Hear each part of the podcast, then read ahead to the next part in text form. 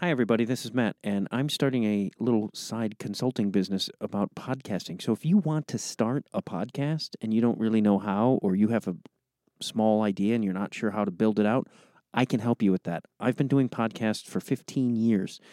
I've also developed material with such people as David Koechner, a k a. Champ Kind, and Todd Packer, Jonah Ray, Nick Swartzen. I've consulted with Rick Rubin on a documentary I can't legally talk about right now. So I've worked with a lot of people and helped them bring out ideas, be they comedy or serious, as well as if you just need your podcast edited, I can do that. I love editing. I don't know why. It's everything against me, that how my brain works, but I actually really love editing. So if you have a podcast and you want me to edit it, I can do that.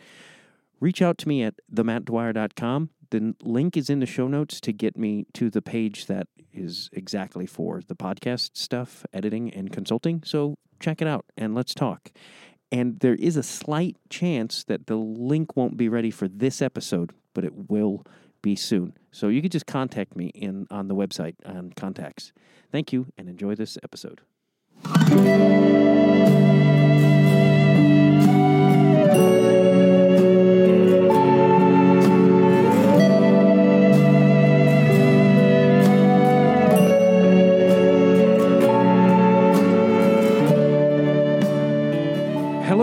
Welcome to Conversations with Dwyer. I'm Matt Dwyer. This is a music podcast. And speaking of music, that song that played me in is titled The Aftertime. It is from the album A Sky Record, and that is by Damon and Naomi. And my guest today is Damon Krukowski. And he was also in Galaxy five hundred and Magic Hour, and he's created a lot of great music. And I'm not going to lie to you right now or ever. This is a great fucking episode. I usually edit the episodes down to exactly an hour, or give or take, and put the rest on Patreon if there's extras. But, and there is actually a little bit extra on the Patreon of this episode, but it was a perfect episode. We, it, Damon brings it full circle at the end, wraps everything up, and it's just absolutely perfect. I'm, I... It's, I don't know, I just loved this conversation. We covered all kinds of things that I don't, we went into new areas. And it wasn't just about, hey, I'm a musician, this is my music. It was a plethora of life conversation, and I really greatly enjoyed it. All show notes, in the show notes, are all things for Damon, his bands, his band camp. He's a great writer. On top of it, he has published some books. He has a publishing house. He also has a uh, Substack blog. Uh, I read a number of his articles, and and which we even discuss in the conversation. And it's he's a great writer, so truly check them out and um, all that stuff. And I mentioned the Patreon. I want you to uh, go to my website, the matt dwyer dot com. That'll link you to the Patreon. For five bucks a month, you get all kinds of extra footage and whatnot and blogs. There's a lot there. Video, you could look at Damon and I talking if you want. And as well as I mentioned in the pre-show thing, I'm consulting for podcasting, so reach out to me. I think that's it. Oh, yeah, and if you, my my partner in life, Kelly R. Dwyer, also does, builds websites and does photography. Go to Kelly R. Dwyer. If you need a website for your podcast or your political whatever you do, not right-wing bullshit, we won't do those, but, uh, you know, let her build your website. And I think that's it. I think that is all. Um, this is a really great episode. I'm very, oh, I want to thank Andy Wilson, who put this together, who introduced Damon and I and made this all possible. So thanks to her. And now, please enjoy my conversation with Damon Krukowski.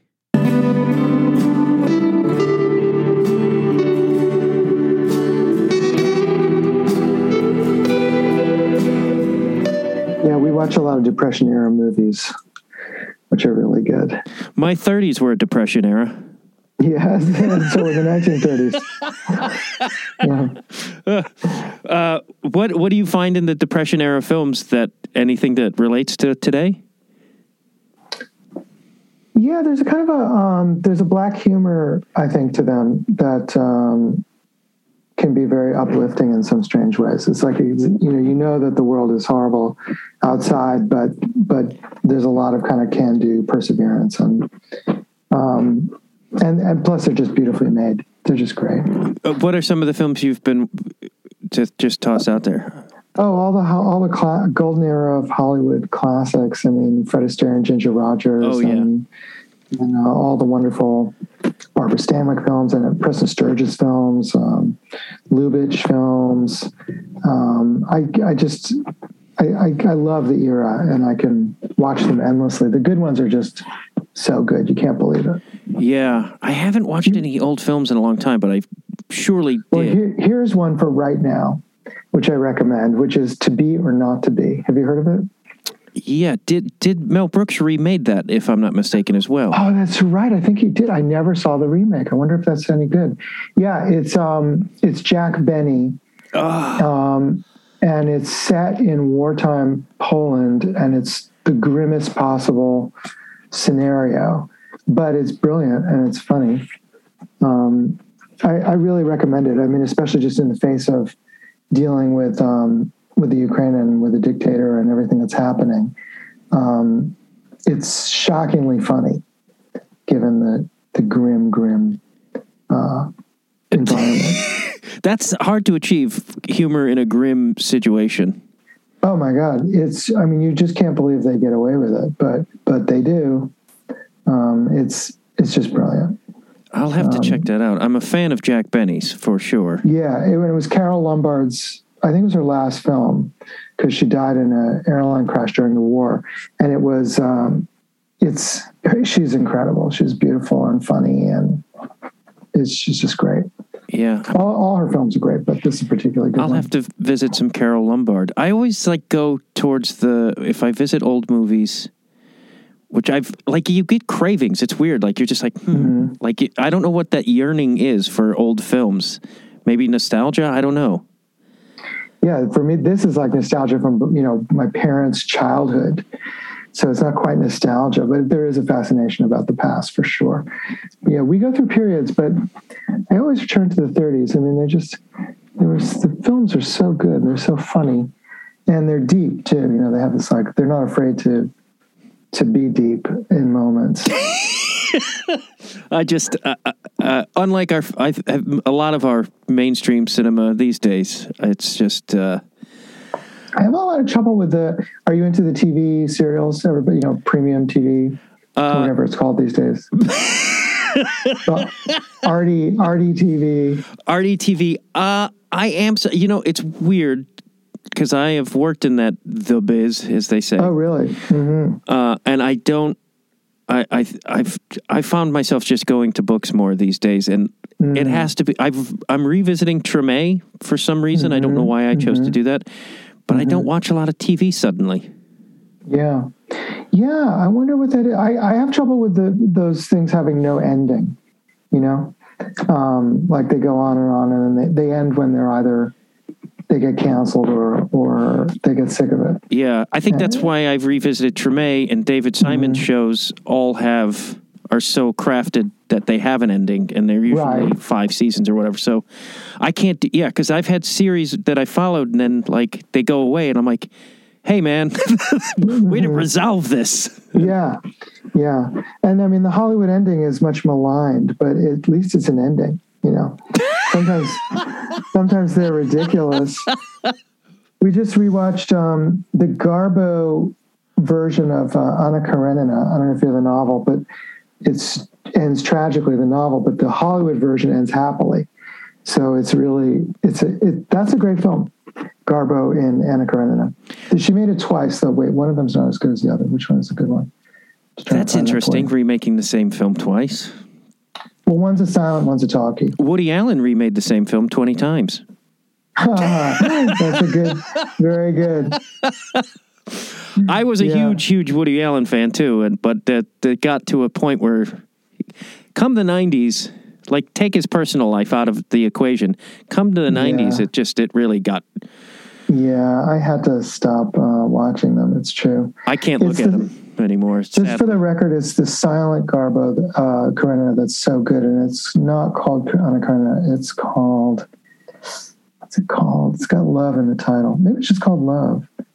Something like that. I got to find it. Um, so because I guess it's not quite uh, Karenina, they felt free to change the ending, but it's very, very comic. It's just called Love.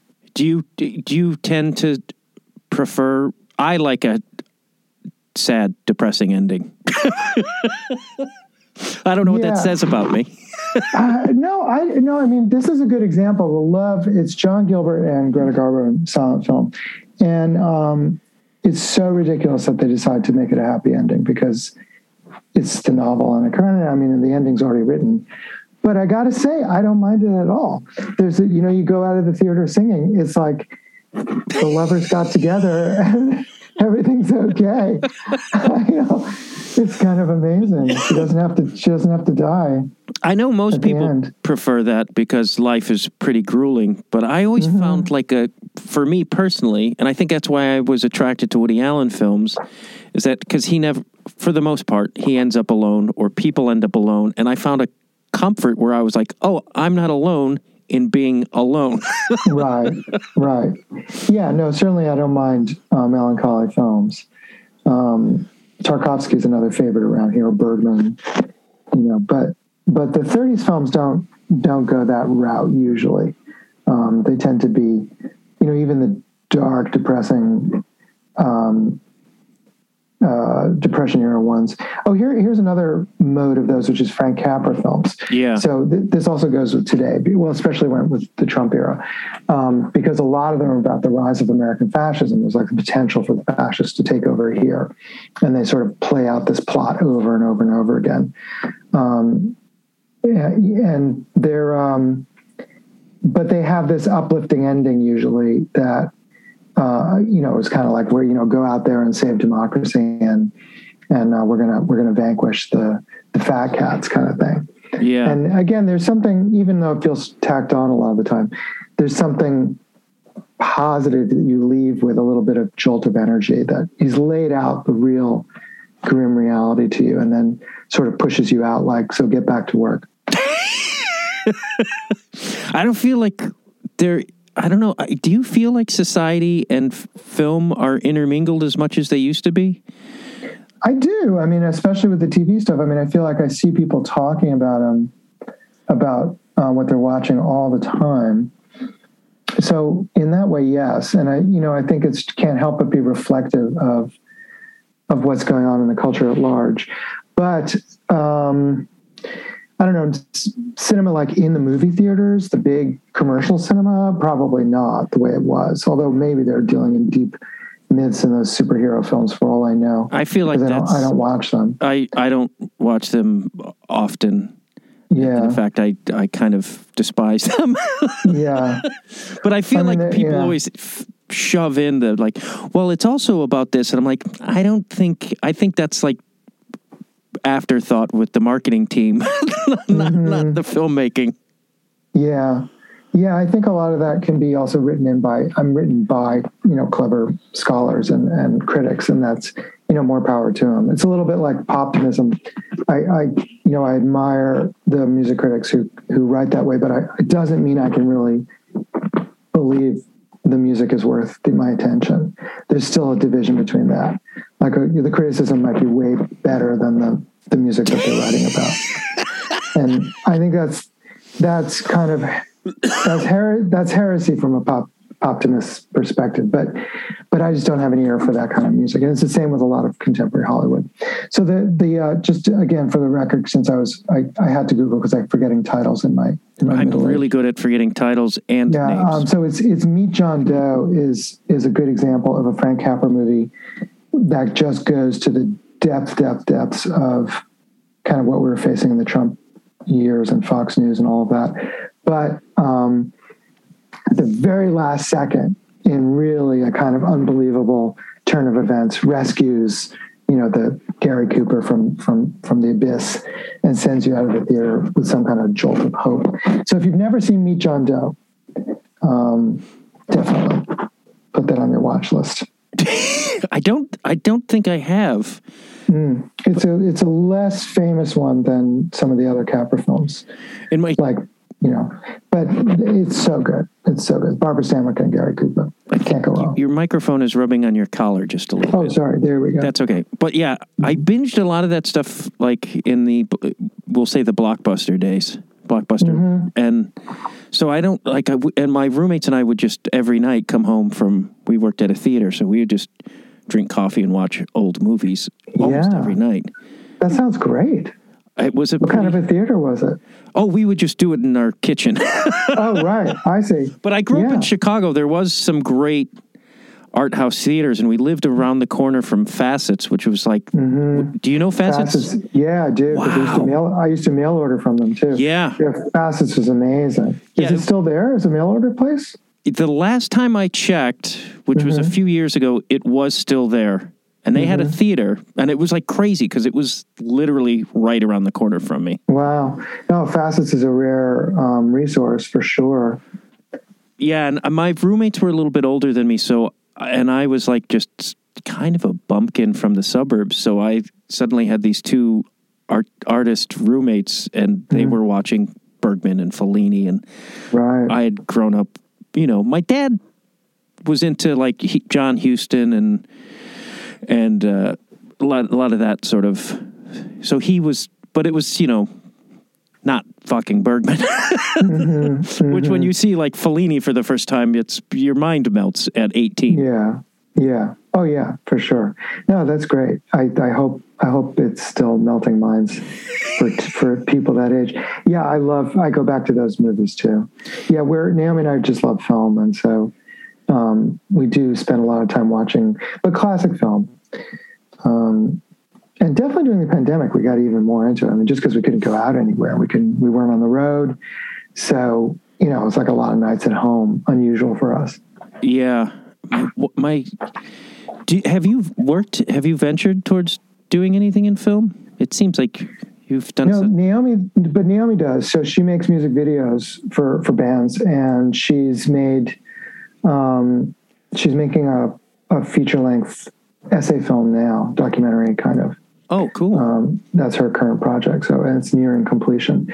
So she has been making film. I've never been involved in um, anything to do with that. Even because uh, your music seems like it would be perfect for... We've had our songs used by films, but we've never been asked to like um, compose for a film or anything like that. Um, but then we did one project. This was for a film Naomi made. She made a film, a silent film, that's uh, like thirty-five minutes long, called Fortune. And so we wrote a soundtrack to it. So we commissioned ourselves for one soundtrack. and but but instead of making it a soundtrack like to the film, we actually wrote a suite of songs that synced to the film. So every song on that album, then we released it as an album. Every song on that album. Fits was determined. The length was determined by a scene in the film, um, so it was a, it was a backwards um, project. I mean, in that way, it was a soundtrack. But it, but you can just listen to the album. It sounds like an album song. Was that uh, writing that was the approach completely different than you had to uh, approach music prior? Yeah, I mean, it made our songs a lot shorter, which was kind of an interesting um, lesson because you couldn't. Like you couldn't just repeat a chorus because you felt like you, you could, or you wanted to add a variation or whatever, or, you know, you had another verse of lyrics, so you're going to add another verse. You couldn't do it because the scene ends. So it was a great discipline to just kind of be really concise. Um, and in that way, it was really fun. But other than that, we followed our usual um, way that we always work. Uh, but then we, we, we performed it one tour cycle and took it around, and we... performed the whole album in order with the film playing. And that was weird because that's very different than a normal live show. And the thing that we we learned then was actually pauses between songs are really uh, important for the artist. It's very hard to just like go song, song, song, song, song. Never, ever pause for even a split second. And those shows were kind of short because the movie's shorter than a regular show, but it, they were exhausting because your concentration had to be so intense. And if you missed anything, it was just disaster. So you had to like stay like right locked in on the cues So that was a weird experience, but I, but it was really fun. How long were those performances? thirty-five minutes. I mean, the film is thirty-five minutes. And then we, what we figured out to do, because we needed to do a little bit more to headline, was um, play a couple songs, sort of like a diff, you know, separate from the movie, like as an encore kind of thing. Um, but um, but that's what we did. We just played the movie. It was pretty fun. That sounds really cool.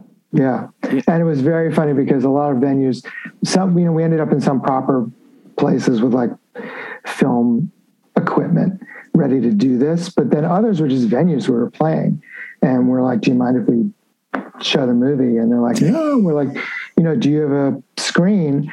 And everybody says yes.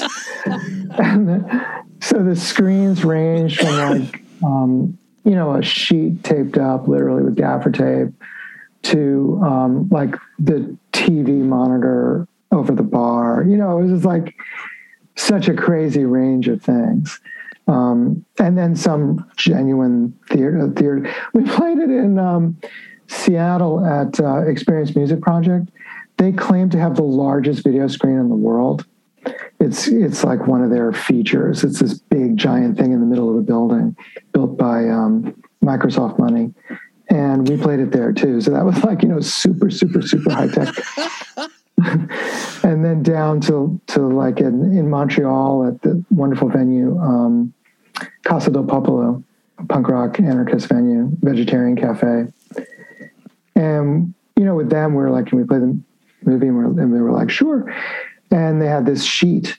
And they pull out the sheet, and we're like, great, how do you hang the sheet? And they're like, oh, I don't know. That's, you know, I figured you figured out how to hang the sheet. And we're like, well, do you gaffer tape, you know? And they're like, no. So, you know, we're like running out to the hardware store to get gaffer tape and like gaffer tape up a sheet.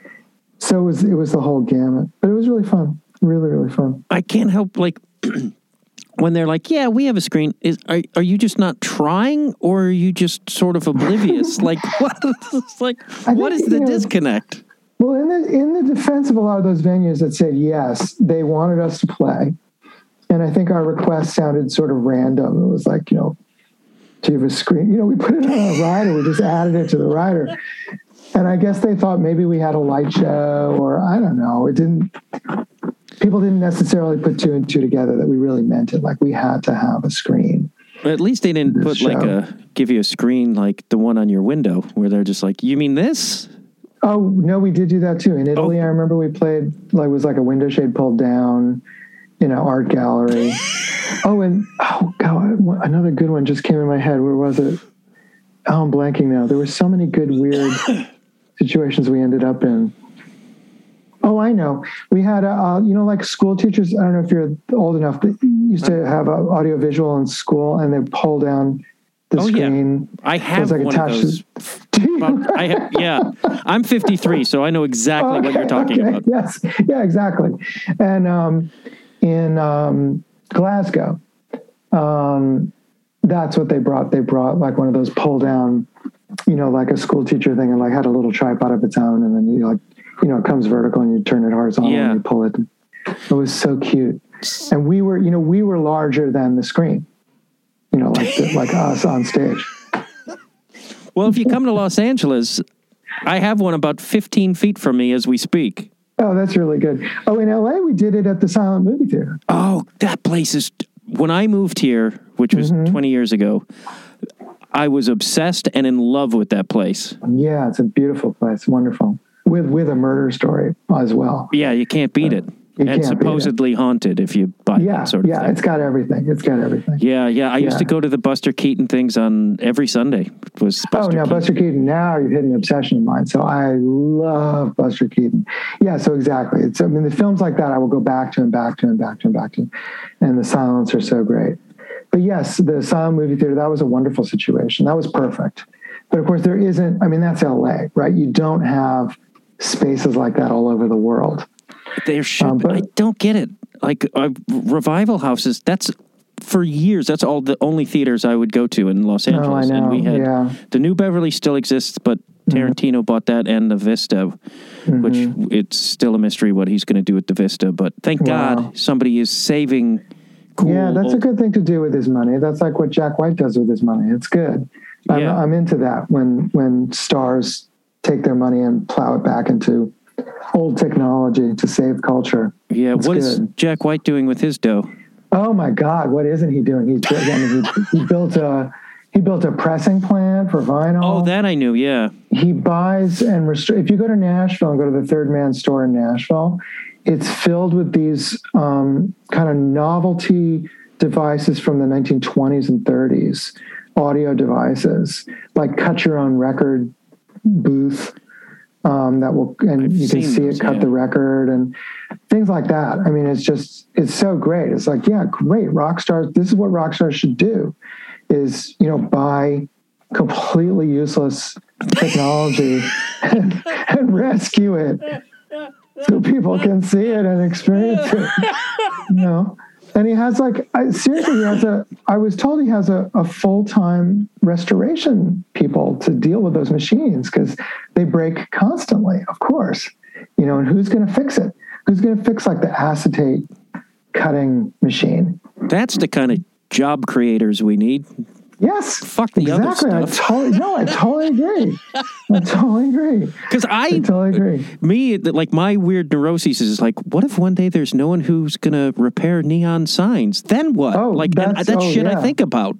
Oh, that stuff happens left and right. Yeah. There's this amazing thing that happened in, that we heard about in Japan because of the war, like that total cultural break that happened and physical break. Um, that they lost a lot of traditional um, know-how because the chain of, of transmission was broken. And um, so then a lot of uh, crafts that had been kept continuously for a thousand years, they just broke, you know, from like this four-year break, or even less in Japan than four years. And it's kind of an amazing thing that you realize how fragile that kind of transmission really is. And then you throw in rapidly outdating technology like neon or, you know, vinyl or whatever. And you've really got a very fragile technological handoff. And I think Naomi and I have witnessed this in our work because, you know, another thing we do is publish books.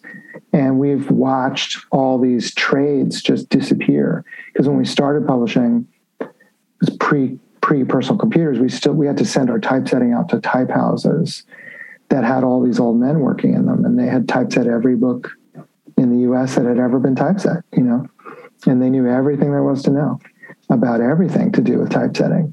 And those guys just disappeared, and then the type houses that they worked for disappeared, and the whole machinery was wrecked and everything, and then you get these horrible-looking computer typeset things, and it is just kind of amazing to witness. Yeah, I just read a book recently, and I was like, am I going insane? But the typeset was changing, like, throughout mm-hmm. the page, and I was like, it was driving me crazy. Good mm. book, but couldn't focus. It was like... Yeah, there's an awful lot of dreadful typesetting. I mean, I think it's gotten a little better with time, but, you know, there's still just so much bad Uh, typography out there because I mean the other side of it is of course well we all have the power to to to make books on our own, that's great, and signs and whatever, but um, but there was so much skill that was lost, just built up skill, and you I mean it's happened time and again in, in, in human history, but it's I think in our era we've witnessed it so many times over and over yeah. and now it just happens even with just like recording technology. It's so grim, you know, from my point of view, because analog had hit a height, just a height of of fantastic equipment and engineers who knew how to deal with it and maintenance people who knew how to take care of it. And and um, and to see that all just be junked in my own short career is really distressing. Uh, yeah, you know? I read your article on mono, which was... Oh yeah, that's a good. That, I, that's probably my crankiest mode. I felt ashamed a little bit that I was not that conscious of of. Uh, but as a music fan, I was like, I'd never thought of any of this. I yeah, I mean, mono. You don't you don't because it just sounds like stereo is progress. So why would you ever even think about mono? You know, and then, but it just ended up that I got kind of obsessed with a bunch of mono recordings for various reasons. And then um, just started to listen to the way stereo was being used in contemporary mixing and getting really depressed by the whole thing, and just the loss of the subtlety that that could be achieved in mono.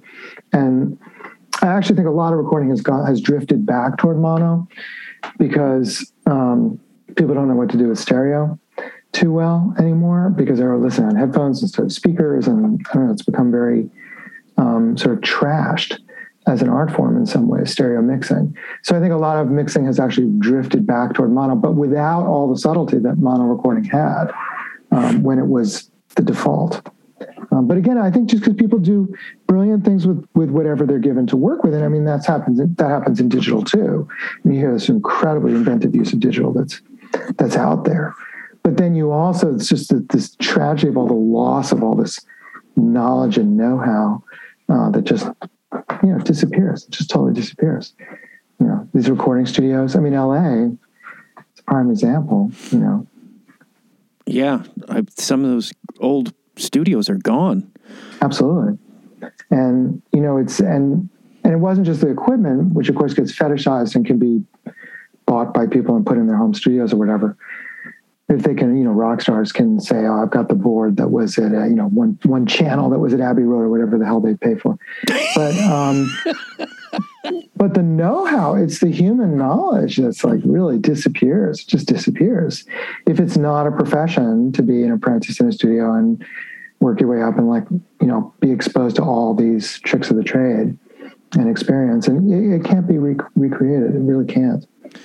Yeah. So that's the depressing thought of the day. To go back to movies, uh, uh, my my equivalent to, to praising mono would be praising the silence of nineteen twenty-eight and nineteen twenty-nine. It's like, if you want to see beautifully made film, watch a silent film from nineteen twenty-eight or nineteen twenty-nine. Because it's it's just like an analog audio recording from, you know, sixty-nine, sixty-eight, sixty-nine, you know, sixty-six to sixty-nine.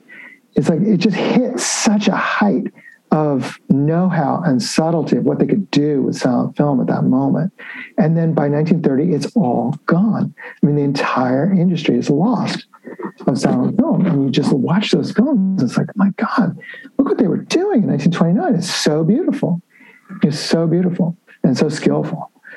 And just, you know, boom, gone. Through improvement, you know. Well, now films can make sound.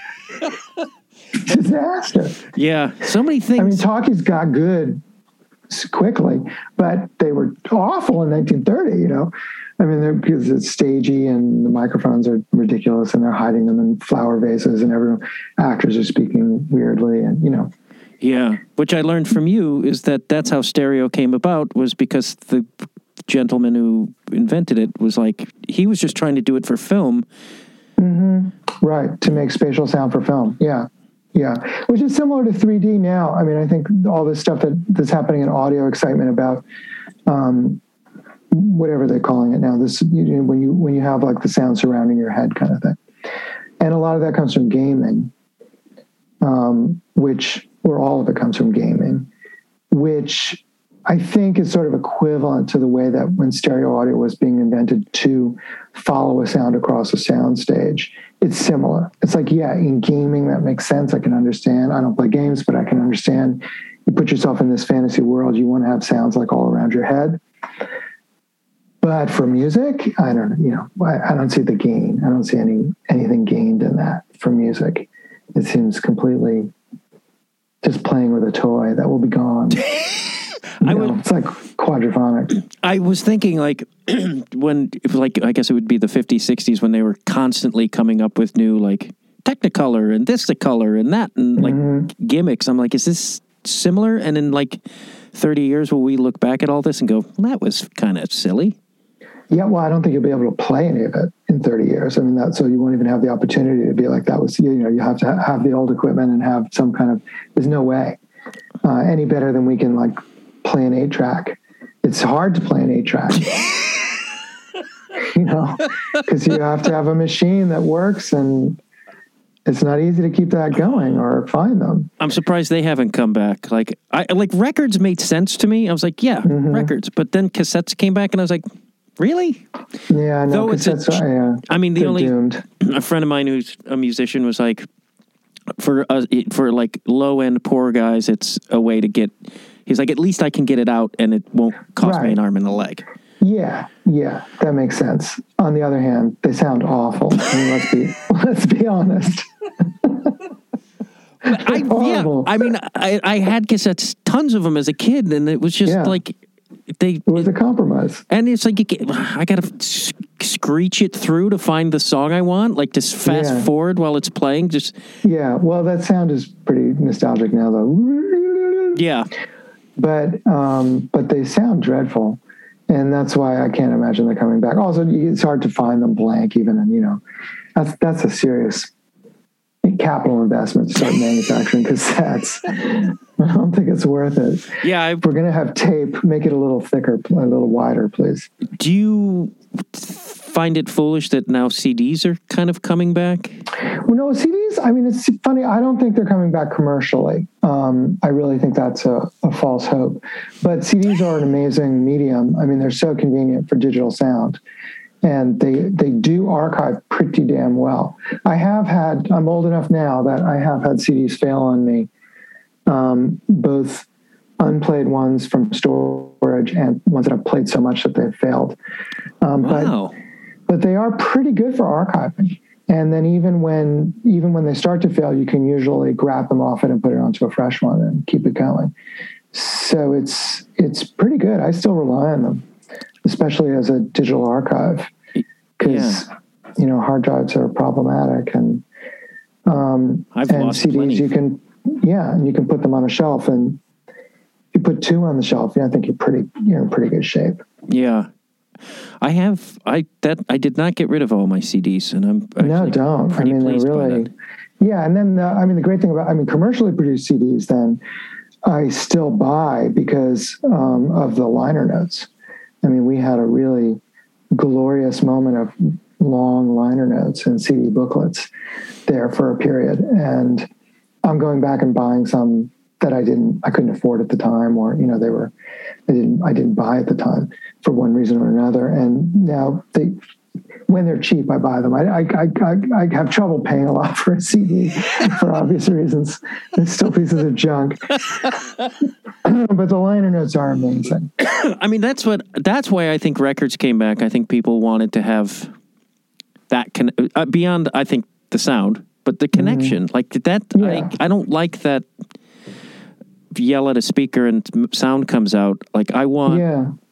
And I want my kids to also appreciate that. Mm-hmm. Like, I'm like... Yeah, the fact that you can share it is really key. And resell them. I mean, you know, I think it's such a scam that Apple pulled off with the iTunes store, that you would pay them for a download and you couldn't resell it. I mean, what a kind of strange turn of events for any any sale of anything. It's yeah. yours. It's yours to resell. And they made it undoable.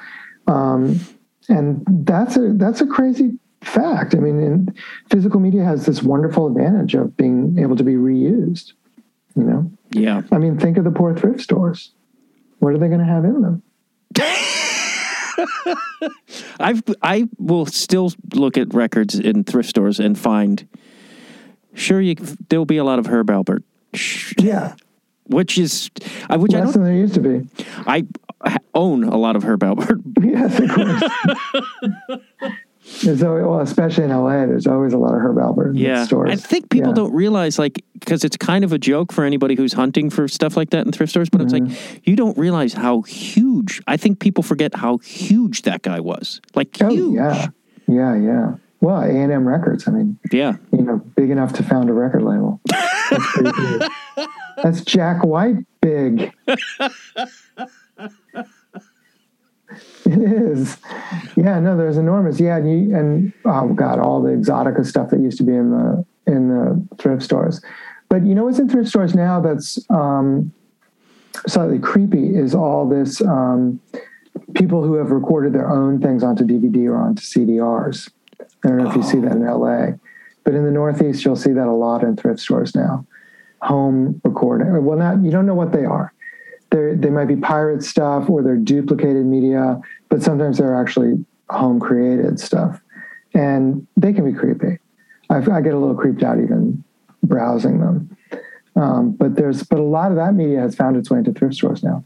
That's non-commercial digital media. I found I found an old record cabinet recently on the street, and it's like from the sixties probably. Yeah. I have to refinish it, mm-hmm. it but. There was a cassette, like a, one of those mini cassettes in it. Oh, and yeah, I don't have yeah. a player for that anymore. I used to, yeah. but I'm like, what is on here? Yeah, it could be anything.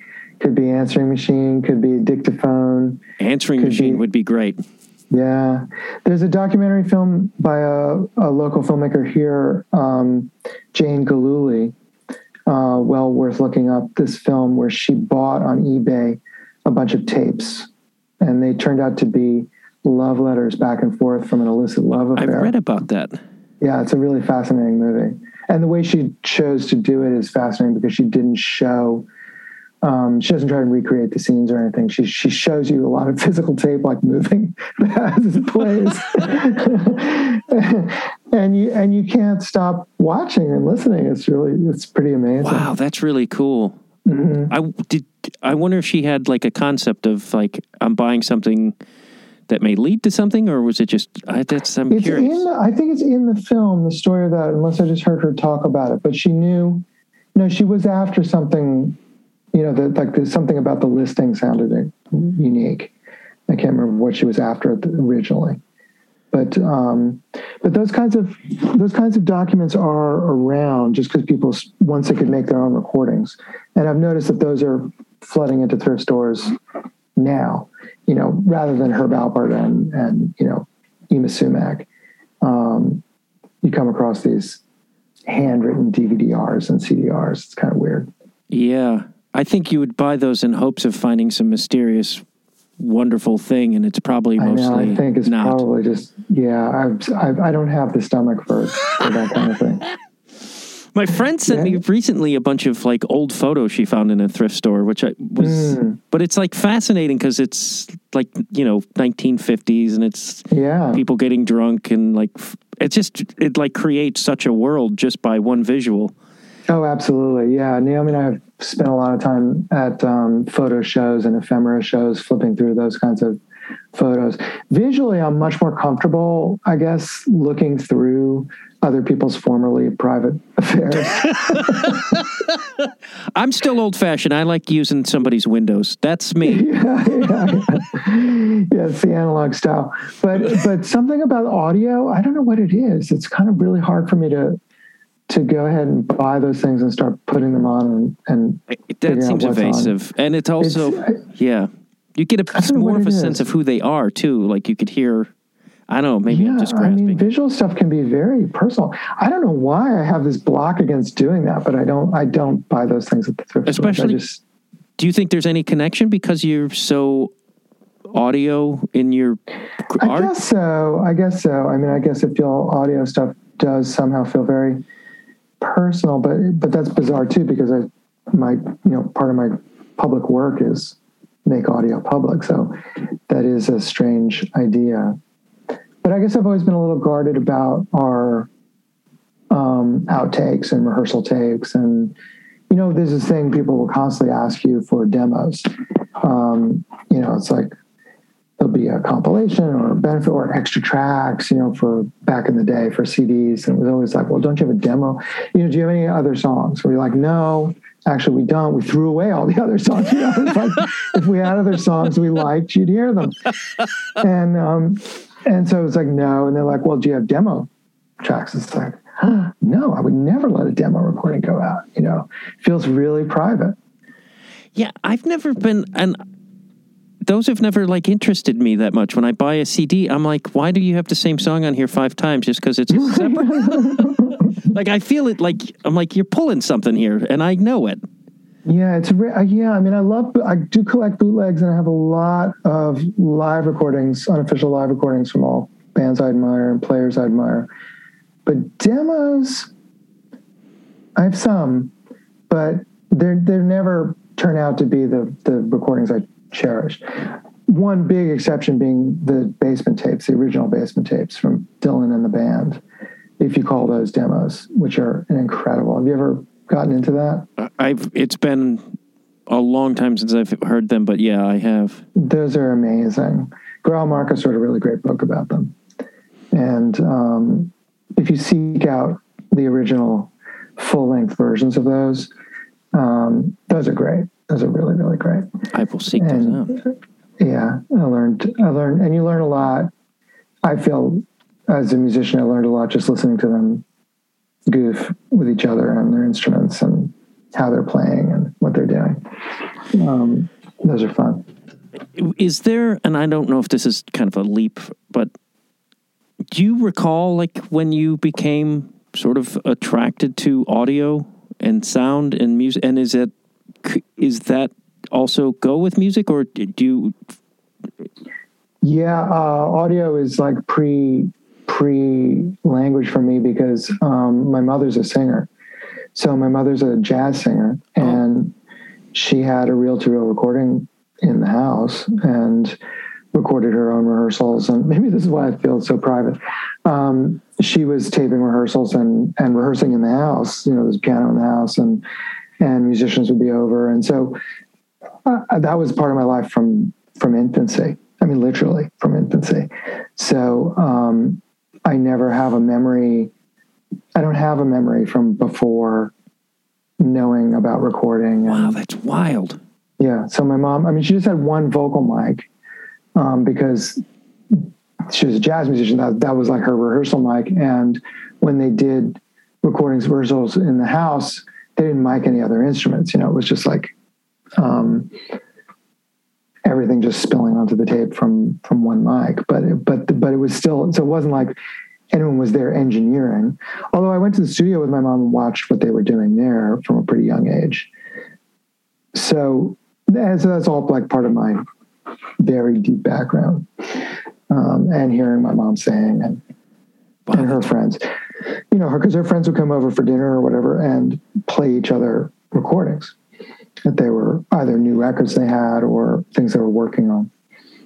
So I sat around listening to a lot of tapes like that too. What a, and acetates. That's just a, like the education that you got is just, you know, as just being in, around it is insane. Yeah, although I wasn't trained in music. Like I didn't, um, you know, my mom got me piano lessons with her friends, um, but I didn't take to it. So I I didn't learn music the way you're supposed to learn music. And I didn't start studying jazz. So even though she kept hiring her jazz player friends to teach me. So um, so in the end, my own music came out of punk rock, and I just picked up my instruments without any knowledge. And I st- I, I was taught to read music, but I still can't really. Um, I know jazz notation, but my ear training was always pretty poor. And so I still I still have really pretty rudimentary um, skill set. Um In, the, in in that regard. But in terms of listening, I guess it was from very, very early on. Um, and then playing music was just natural for me. But but it was so, I mean, you know, my mom was a professional and her friends were professionals. So, um, you know, like uh, first time I ever said my name is captured on tape, actually. This is a very funny reflection on why I'm, I have this, I don't want to buy the tapes in the in the thrift store. Um, I had never put two and two together, but there's a rehearsal tape of my mom's where I say my name, like I was in the room, you know, in the living room. And the pianist is Herbie Hancock, because he was a jazz accompanist. He was really, really young. He was like, he probably was twenty years old, and um, was an accompanist for my mom. And uh, Herbie is there, and I say my name, and, and then you hear Herbie saying, "What? He said his name. Say it again. Say it again." You know. Holy so, shit! That's amazing. And they've stayed in touch. He's a lovely man. And um, not too long ago, well, pre-pandemic, but he was invited. I live in Cambridge, Massachusetts, near Harvard University, and he was invited to give a series of lectures at Harvard. Very prestigious um, invitation. Uh, you know, the kind of thing they give artists at their very mature part of their career. And Herbie, Herbie came and gave this series of lectures, and I went to say hi. I hadn't seen him since I was, I mean, I'd seen him since I was a kid, but I hadn't seen him probably physically in person in person since I was in my twenties at the, at the oldest, maybe even teens. And I was just a few years ago, I went down to the lip of the stage afterwards and said hi. And I said, "Oh, hi, Herbie." And he said, "Damon." I mean, it was unbelievable. Wow. It was just amazing. And then he said, "Do you know you, the first time you ever said your name was was when I was with your mom?" I was like, "Yes, I know." That's crazy. You know what would have been impressive if you scatted your name. Yeah. Well, it kind of sounds a little like Scott, because I'm like, "Mama." You know, he can barely tell us my name. I was like, "Mama." Do you have those recordings? My mom does. Yeah, my mom does. Wow. So, do you yeah. ever go listen to them? Um, no, she's got loads of reel-to-reel tapes in a, in a cabinet, um, with all that kind of stuff. But, but I have, I've heard it in, in adulthood. She played it for me again, but it was pretty, yeah, because Naomi heard it and she was, she thought it was really freaky. Was there anybody else of Herbie Hancock level on some of those? Oh yeah. Well, in the jazz world, if you know, um, my mom's generation of jazz players, I mean, it, her really good friend was John Lewis from the Modern Jazz Quartet. Oh, I love the so Modern Jazz Quartet. Yeah, so they were really close. And then they, uh, John and his wife, Mariana, had kids um, a little younger than me and my brother. So we were family friends as well, like took vacations together and visit. You know, I mean, they were just a part of my life from from the beginning until they both passed away, unfortunately. And, um, and Bob Brookmeyer, I don't know if you know his work. He worked with Jerry Mulligan in a classic classic uh, lineup, um, but then had a very illustrious career also as a composer and conductor, a big band conductor. And Bob was, and Bob's wife, when I was when I was small, was Margot Gurian, the pop singer. I don't know if you know that one album she made. It, it had a, it had a latter-day rediscovery. She was she moved to L A, and the um, it's you should really look it up. It's a beautiful sixties pop record, and Margot was Bob's um wife when I was a kid, and they babysat for me a lot. Wow. Um so I was very close to both of them, and and then it was amazing because Margot's record, Bob was like a great musician and and a very um well-respected career, and Margot made this like one-off pop record and then never went back to it. But after they split, she married someone in the music industry, so she was in L A and knew a lot of people in the industry, but her record was never really, it was just like one of these lost sixties, you know, pop records. But it, got, it was rediscovered by like my generation. Um, Stephen Merritt of the Magnetic Fields loved it, and all these people in England loved it, and Japan. And so it was reissued and had a whole new round of appreciation, more appreciation than I ever had at the time. And success was really, really wonderful for her. Wow, that's um, wild. So that was another family friend. And And and then all the musicians my mom worked with were, um, were just these great jazz players who were in New York um, all the time. So that's just the world I grew up with. And and going to clubs, I mean, that's the other funny thing about that is that, you know, by the time we got around to playing clubs, um, I mean, I knew what a, being in a club was from when I was from when I was like eight years old, you know. Um, so... That wasn't that wasn't the novelty of it for me. Um, That's fascinating. Yeah, and they're not that different, you know. Rock clubs, they're they're about the yeah. size that jazz clubs were in that era. Do you? I'm fascinated. Do you think like your what like what was your attraction to punk? Was that just because it was something? Was there that sort of it's not what my f- mom does? Sort of rebellion, or was it something completely different? Yeah, well, you know, I think it's just a function of my age and and where, you know, what age I was when that music came out. I mean, I, I mean, I, I loved Zeppelin first, and you know, I was like thirteen, fourteen, and you know, I went to see. I think you have to when you're thirteen. Yeah, I mean, especially if they're playing Madison Square Garden and, and your rich friend takes you, you know. So so you know, I saw Zeppelin play Madison Square Garden, I saw wow. Pink Floyd play Madison Square Garden, I saw all these concerts of the sort of. The classic rock bands, um, some of them at their height, some of them in their kind of like late decadent moment um, in the seventies. So I was a teenager growing up in New York City, and, you know, big rock stuff held its appeal, you know, like it does still for teens, teenage white boys. And, um, but I also saw a lot of great black bands. I mean, I saw Earth, Wind, and Fire. And I mean, it was just like, it was like the garden concerts were just this thing. Like I could go to a garden con. Once I was old enough to go to, go to a, a stadium show, I went. Um, so that was like a weird disconnect from my mom's world in that, you know, she'd take me to the Village Vanguard and see something really great, you know, but then, but then I'd go to the, I go to Madison Square Garden. Um, but that stuff was great too. I mean, I did, I saw some amazing shows that way. Um, but then by the time I got to be like a, uh, like a teen, uh, buying new records that were a little bit more, um, fresh, it was new wave moment, you know, it was like seventy-nine and The Clash meant to, ton to me, and Blondie, and you know, um, it was just what everything that was coming out, the Ramones, everything that was coming out at that at that moment, Talking Heads. Do you recall and the first? So, oh, I'm sorry, I didn't mean to interrupt. Yeah, your train of no, thought. So I think it's just a function of my my age. Yeah, I was just curious if like the first time you heard heard punk or and and that music, if you recall that moment. It didn't seem like a huge break to me, um, the way that I came to it. I mean, we were, I, I was ignorant of U K, the kind of U K version until a little bit later. So first I heard, I mean, I think I heard the Ramones before I heard the Sex Pistols. And so it, it, it just, it didn't feel that different. Didn't, it felt like a continuum, but you know, when you're that age, you don't really, I think you don't, or at least at the time, I, I speak for myself. I didn't have a sense. It was just like what was on the radio all of a sudden, but it didn't, it wasn't like this, like it used to be so different and now it's this. It just sounded like, you know, something new, but it wasn't, it didn't seem radical.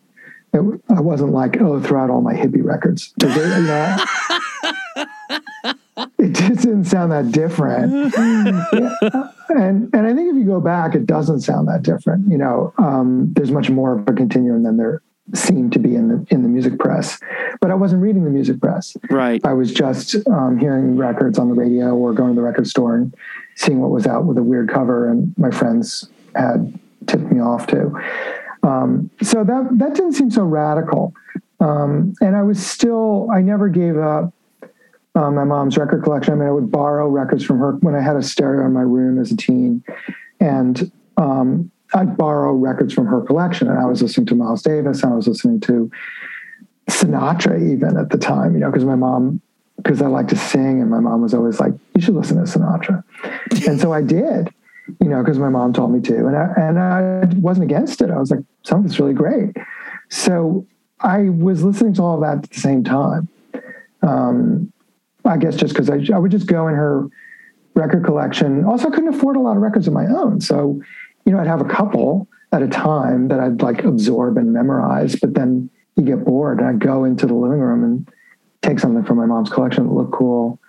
And it would be, you know, Thelonious Monk. So, you know, I was really obsessed with that too in the same years. So it was kind of all a jumble that way. When I went to college, you know, then it became much more self-conscious in terms of like, oh, this is the new stuff that's coming from England. You know, this is New Order. This is post-punk. This is Perubu from Cleveland. This is really cool. This is, you know, Paisley Underground from L A. And and it all started to like become more music writery and like understanding where these scenes were happening and how they were distinct from the other ones. And that, and then that's the beginning of my own musical career. Um, and, and so in that regard, it was very unschooled, except as a listener, in that I hadn't taken lessons really on drums, for example. I mean, again, my mom sent me for one lesson with a really great jazz drummer named Reggie Workman in New York, because this is what my mom would do. She'd like call her friends, be like, Damon wants to play drums. Who should I send him to? And they'd be like, call Reggie, man, you know? And so I go down to Reggie's studio at like West Beth, and he gave me his first lesson, which must be what he did for everybody, which was um, he put me in this room, his studio, like on this big drum kit. And it's like, okay, keep time. Uh, with a metronome, you know, and then he left. Right.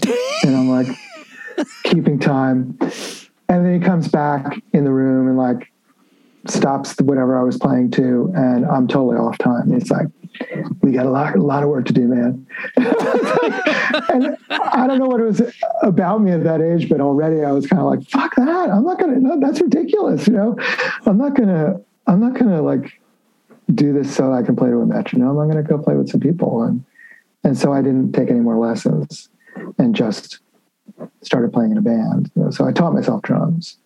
And I'd taken a couple of guitar lessons with a jazz player in New York again and just stopped because I was like, I don't want to play these chords that you just taught me. Of course, now I do play those chords. I'm very, very, very into um, jazz chords, as they're called sometimes.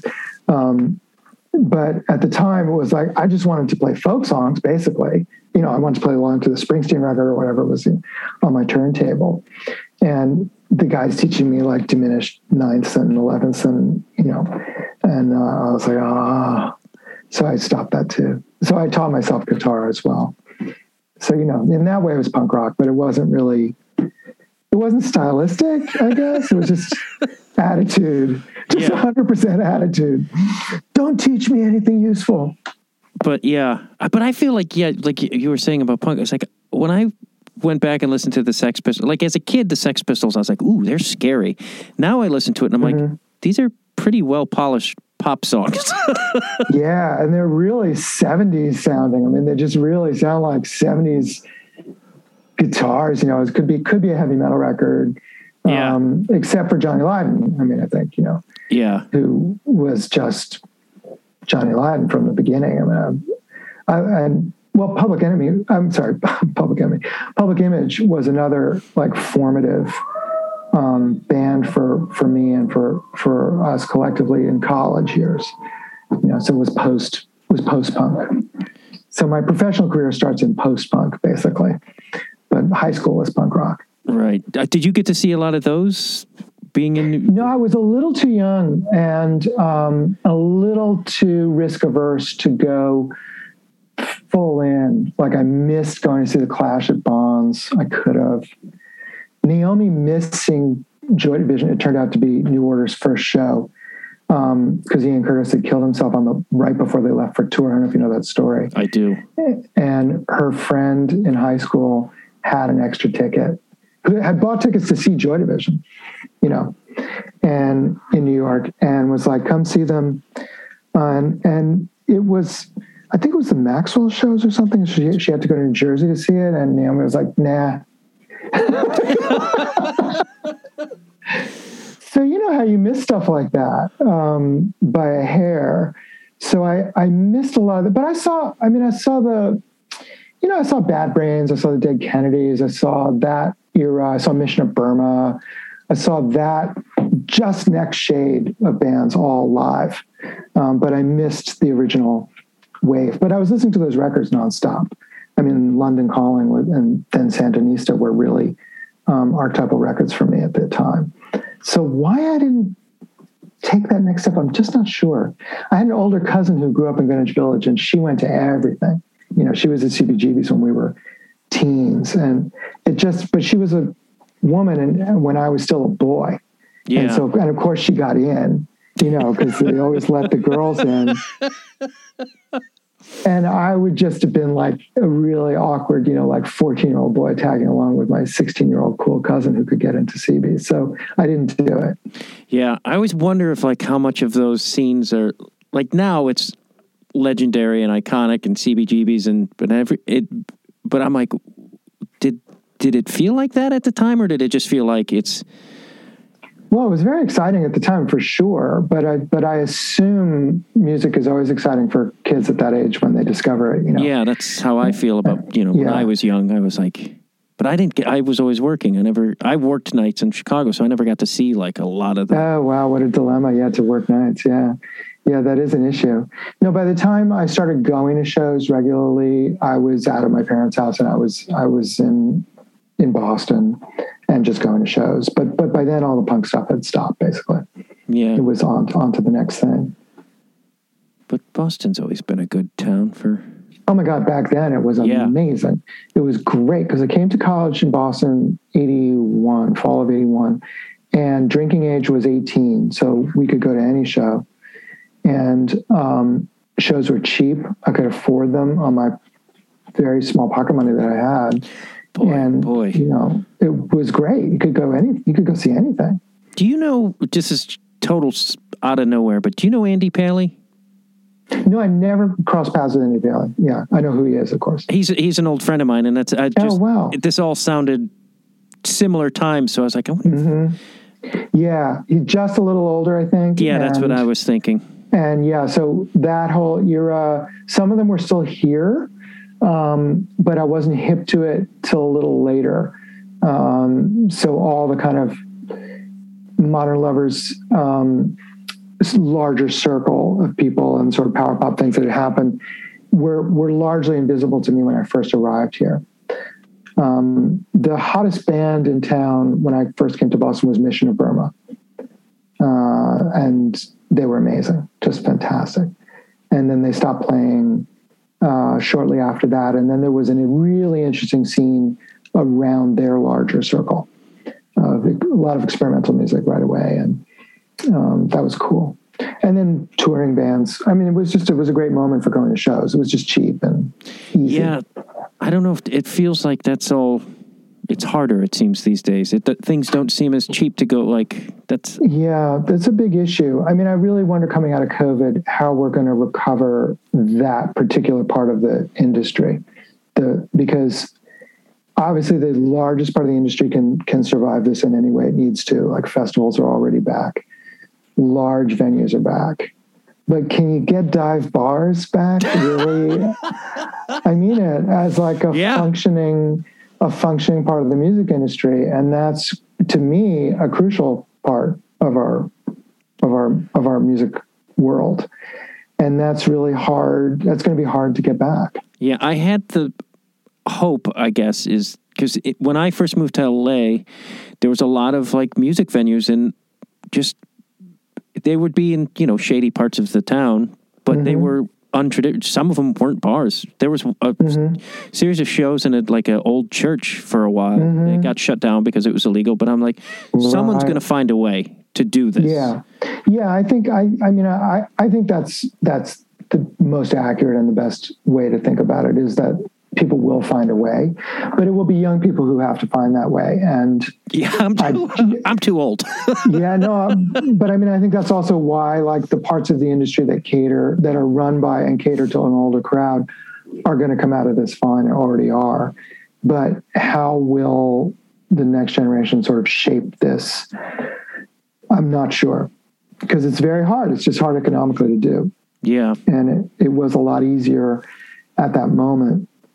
Um, because we could just play bars and, and get by and, um, and shows. And, and then, it, I mean, as a, as an audience member, it was really just a fantastic moment to be going to shows. Yeah. What I've learned from doing this podcast is that there's communities, music communities now. It's not centered around a, the dive bar where everybody plays. It's like They've it be, it's become like an internet thing, or maybe they're on the same very small indie label, but all these mm-hmm. people know each other without ever having met, and it's like very. But it, and the influences all are very similar to like if they all hung out at a club. It's kind of this weird progression. Mm-hmm, mm-hmm. I don't know if that'll come to an end now that COVID is gone. Yeah, I wonder how. I mean, we don't know yet, but I do. I do worry though about. Um, just about the bands that need um, that need a more low level of touring. Um, yeah. And, and that includes some genres because, you know, not all music is on its way to a festival slot. I mean, I think that's something that, that the industry doesn't really um, think about enough, that festivals are not just, I mean, I think it's a type of music, in other words, that survives in in the economy that's been created for live music, uh, the commercial economy for it. And then you've got all the other types of music. They're, the other types of music are not unsuccessful versions of festival music. They are actually different. And I think that that's, that's my worry, is just how do these really necessary different types of musics um, manage? I mean, jazz is a great example where it's suffered for decades now, really, of uh, for lack of a commercial network at anything except a kind of official culture level. And and that's really deadly. It's deadly for a genre. And so you've got to allow for, um, you know, jazz that was meant to be played in dive bars. And um, And that's hard to recreate. I think we're now we're in the situation where rock that's meant to be played in in dive bars, or even experimental music that's meant to be played in dive bars, is really like hurting for venues, hurting for a network. Yeah, that's, and just from my time in Los Angeles and Chicago, like all those dive bars have been gentrified out. And it's, mm-hmm. so it's like, where's the scene going to be? Like the mm-hmm. outskirts of Milwaukee? Like, I mean, literally, yeah. it's, is it going to be a strip mall in the suburbs? Mm-hmm. Like, where where yeah. are people going? Yeah, it's really it's really problematic, I think.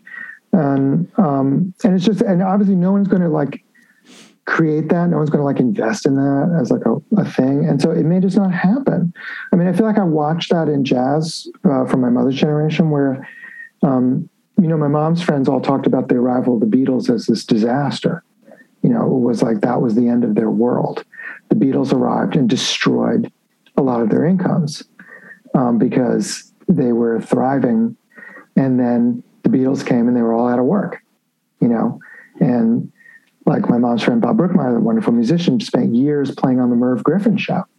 Like that was that was how he survived those years where he couldn't get couldn't get a proper gig.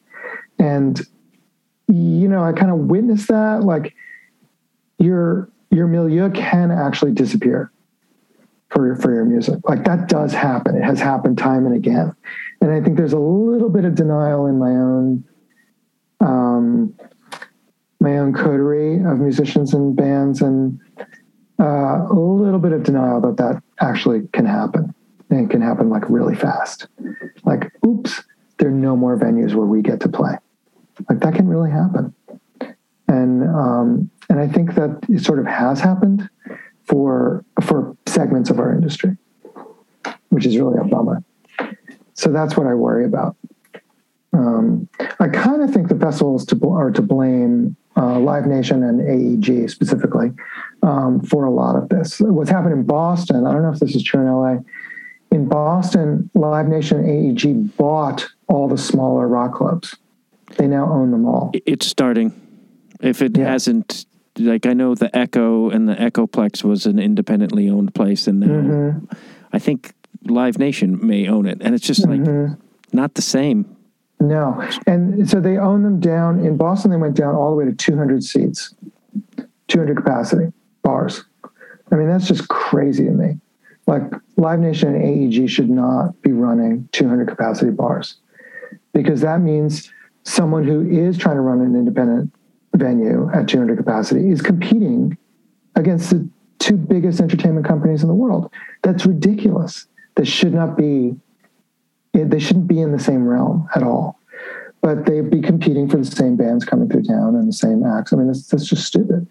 So of course what happens is you get only the A E G and Live Nation venues will survive.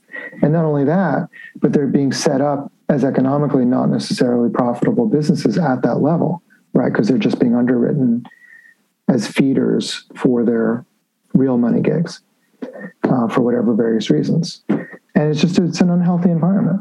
I mean, even down to who works in those clubs, they will send the youngest, most inexperienced sound engineer to run the board, of course, at the two hundred seat place, right?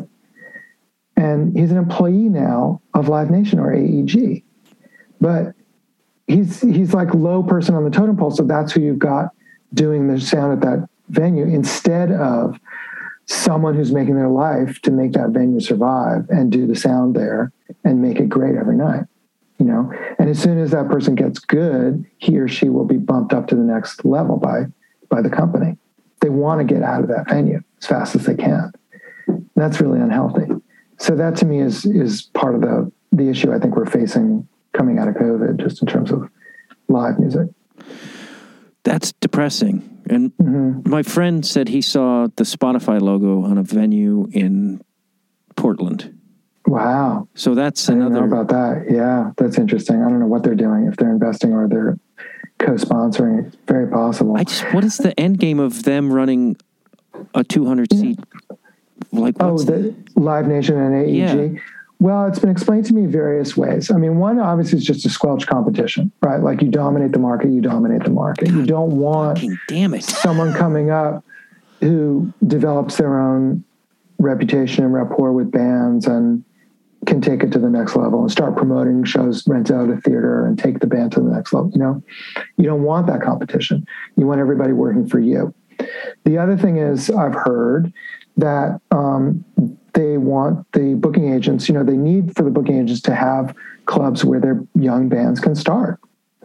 And so, but to keep it all in the house so that if the band hits, they go up through your chain, right? And what I've heard is that they make ties so that every time they come back, they will be playing a Live Nation venue, even if they're going up the ladder. It's like they will be, they will be at the next one, the next one, the next one, and then they play their festival.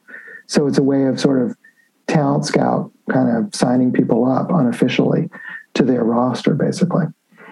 Um, but mostly I think it's just greed. I mean, I think it's just don't let anybody else develop the market, um, because that's how other promoters get their start. So you're keeping people out of the industry unless they're working for you. Right. God, it's it's grotesque. It's just mm-hmm. and offensive. It's just so awful. And everything, I don't think you and I became creative people because we wanted to go through the ranks of a fucking corporation.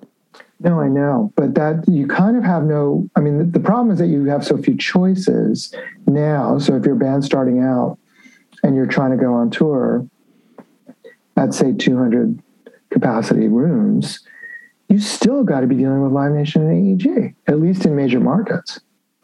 And that's nuts. That's just nuts. Or your booking agent, or you have to have a booking agent who will deal with them. You know, instead of just, I mean, it wasn't that it was so beautiful before. You have to deal with some sleazy bar owner who's like cheating you. but, but I mean, it was intimidating in a different way. But it was, but right. You weren't dealing with the people that you think might be one day putting you on their festival slot. Festivals That's weird. Are awful anyway. Like like Coachella, first of all, owned by a right wing yeah. jackass. Like I, I know, and I'm I like, know. Where like a lot of these artists who get politically self righteous, I'm like, mm-hmm. where does it come and play with fucking Coachella? I know, like, I know. Like, I, it's so yeah, it's so disappointing. But nobody can. Those monopolies are so huge now, or duopoly in live music. It's two companies. You can't cross them. I mean, I, I mean, if you know, how are you going to do it? And certainly your agent and your manager aren't going to let you burn your bridges with Live Nation or A E G. You're screwed. You're just completely screwed. So that's that's really pernicious. And of course, the agencies also have all consolidated, and so there are fewer, there are fewer smaller independent agents as well. And you know, the whole just the whole industry is so much more top down than it was, and that's that's the part that I find so unhealthy. Because, you know, I don't think, I mean, I I was, like, when you get to be my age, obviously lots of people make arguments like, oh, it was better before, or my music was music, or whatever. And I think most of that is really bullshit. But what was better before, for real, was was less consolidation of capital. I mean, that's not, I don't think that's just being romantic. It's like, that's just a fact. You look at any chart of economic development in the U S, hollowing out of the middle class, the enlargement of corporate profits, the um, you know the multiplication of workers' salaries to executive salaries. It's so extreme now, and that has really drastically changed.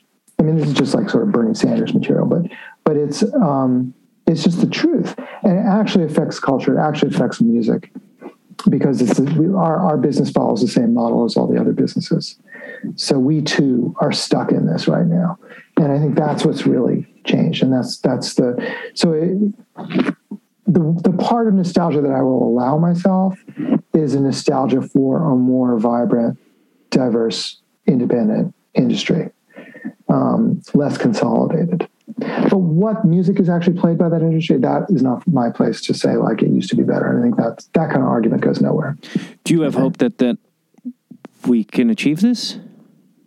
Yeah, I do. I think that these co- companies are going to collapse of their own accord because um, I think it's sort of like either the genre survives or the companies survive. Because I don't think these companies can can safeguard the long term health of the of the of the industry. Um, so they're not interested in it. Spotify is a great example. Spotify is not a music company. They they have all these billions of profits. What are they doing with it? You know, investing in Joe Rogan, investing in naming rights to the Barcelona Football Club stadium. You know, these are the things they're spending money on. None of that is about the the environment for music or, or production of new music. So they really don't care. Um, they're but they're not a music company. And I think they're they're kind of the cartoonish version of what the major labels have become as well. Uh, probably have been for a long time, but are more extreme now, I think, than they were, in that they're no longer, like, music is such a small part of those corporations now. Um, and the tech platforms is just off the charts. I mean, Apple, all of music could disappear from Apple tomorrow, and it wouldn't, they wouldn't bat an eye as a company, right? But you, I mean, you can't say that of, of, of a record label, obviously. If music disappears, the record label disappears.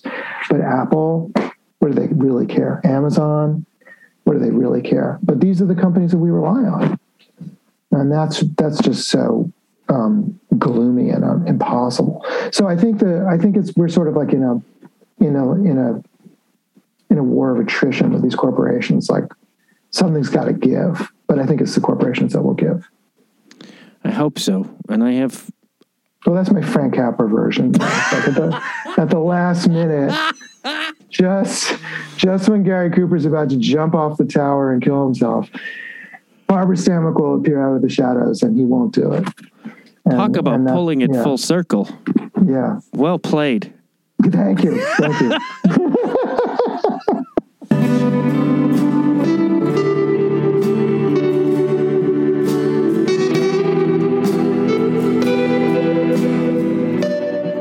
Thank you very much for listening to Conversations with Dwyer. Please become a Patreon subscriber. Also, rate and review the show and tell your friends about the show. The best advertising and the best thing you could do to help me is tell people to listen to the show. Thank you very much, and have a good day.